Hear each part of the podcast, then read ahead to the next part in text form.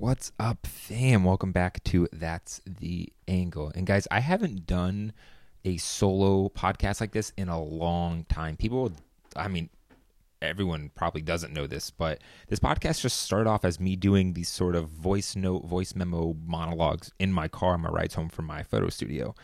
And I really enjoyed that. And it was super low pressure and chill. And now it's quarantine and I have no guest to interview, but I still want the podcast to keep going. I still have thoughts and things I want to talk about.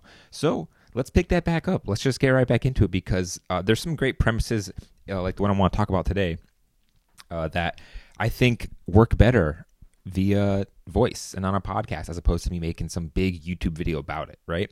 So today I really want to talk about how to get comfortable on camera. So uh, frequently I'll get DMs messages, different places asking me certain things like how'd you get comfortable on camera? How'd you become a professional photographer? How long did you do this? How long did you do that?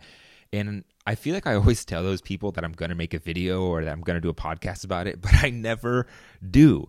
And I guess some of it is because I'm scared to like ruin the guest interview style podcast. But at the end of the day, it's my podcast and I'm going to do what I want with it. And I think this can provide people value than just listen it can provide people value different than just listening to like a two hour podcast, right? So today let's talk about how to get comfortable on camera. This was a recent DM that I got about someone who wants to get into YouTube.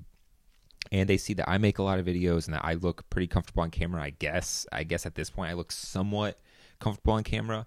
And they asked me for advice, and I told them I'd make that video. And instead of a video or anything, I'm just going to keep it to this audio podcast.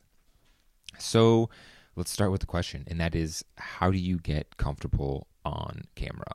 To be honest, I don't think there is any specific way or trick or hack or any sort of technique that's going to automatically make you be like, yeah, I'm a superstar because I've been making content for like more than three years, four, five, six years since I was in college. So maybe like seven, eight years, but I'd say like three to four years seriously recording myself on videos behind the scenes and posting on YouTube. And there's stages to getting comfortable. Like one of the first stages is realizing how ugly you actually might be. Like for me, I was like, God damn, I am not that good looking. But I got over that pretty fast. I have a really inflated ego. The second part would be realizing, or the second part is thinking about how you sound on camera. Now, that is the weirdest part for a lot of people, and that is hearing your own voice. Because when you make videos or when you record things, you're going to have to listen back to it. And you have to get used to hearing your voice because at a certain point, it just becomes a part of the process. And if you're getting stuck at like, oh, I sound so nasally, or I sound so whiny, or I sound like I have a really deep voice, I hate to tell you, but there's really nothing you can do about it. And that's probably how you sound. So you know, it's at some point you just have to come to that uh, realization with yourself that you know you're not going to sound like a CNN reporter. Everyone is unique and special, and that's what makes you unique and and special is the fact that you don't sound like,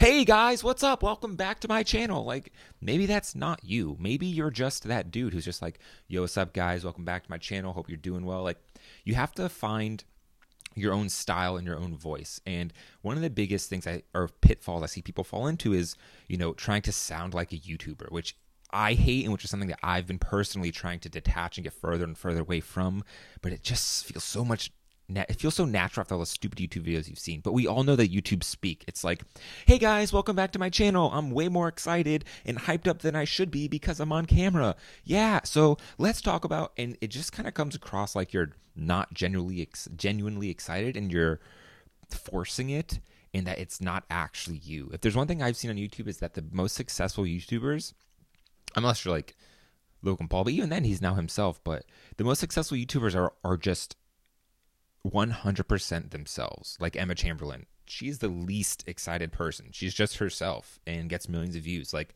Gary Vee, he curses and does a bunch of other crazy stuff. Like anyone who's just arguably themselves on camera and listen in, in in their personality on camera will always win. Like how many times have you seen someone and I've seen this who's in like the radio industry, especially the radio industry, who as soon as the camera comes on, the recording light comes on or whatever the recording thing is, is a switch up like they become a whole different person. Like, yes, how may I, blah, blah, blah. And it, it seems robotic and uncomfortable. You don't ever want to be one of those people.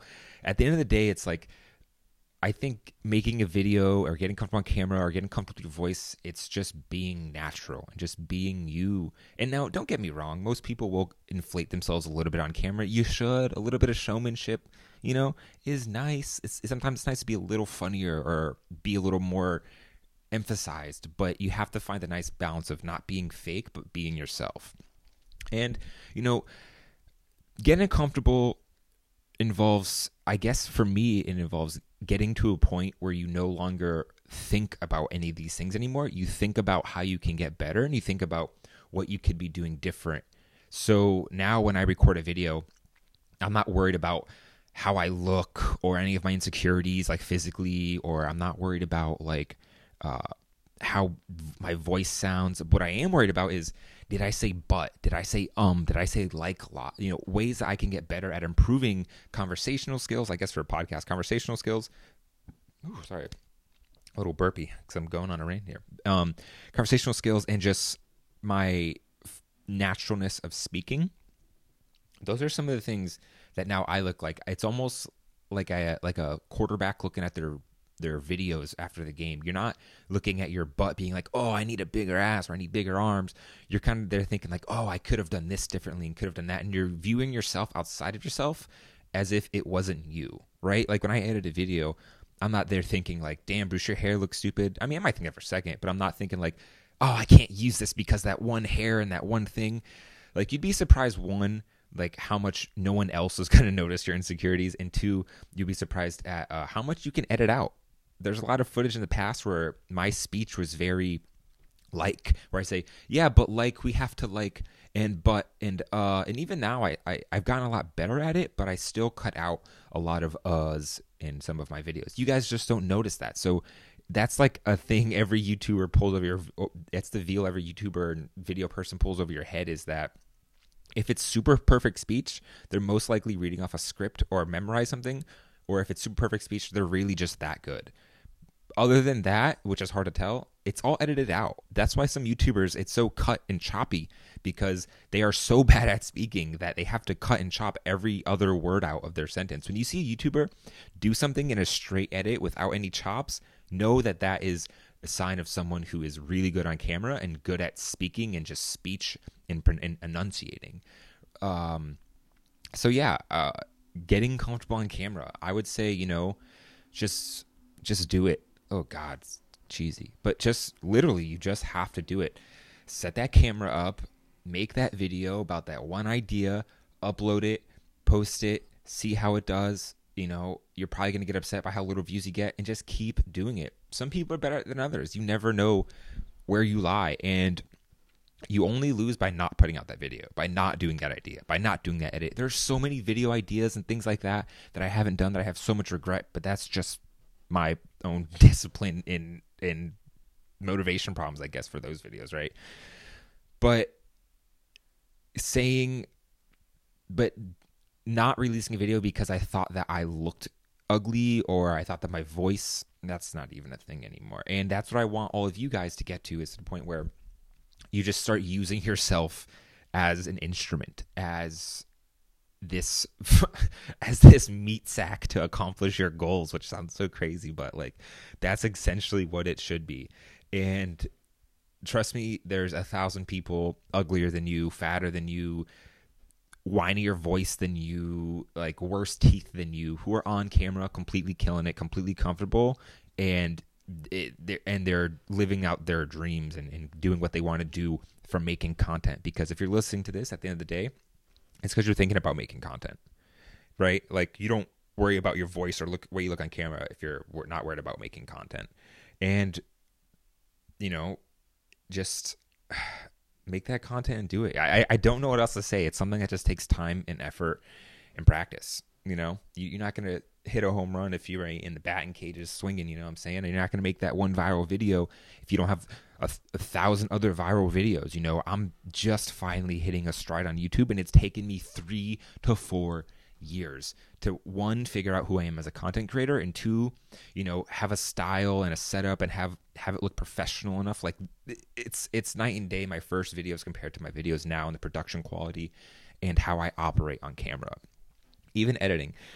But anyways, guys, uh, I'm just gonna end it there. I think 10 minutes is a good enough way, uh, good enough length for me to explain how to get comfortable on camera. I hope this helps. Uh, shout out to that person who asked me. Hope you make that video. I'm sure a lot of people during this quarantine are thinking about, you know, how could I make a make a presence online and make content because you don't want to rely on the physical service based world. That that, that that, is, that sounds kind of heady. Sorry, I just watched like a sci-fi movie called Oblivion with Tom Cruise.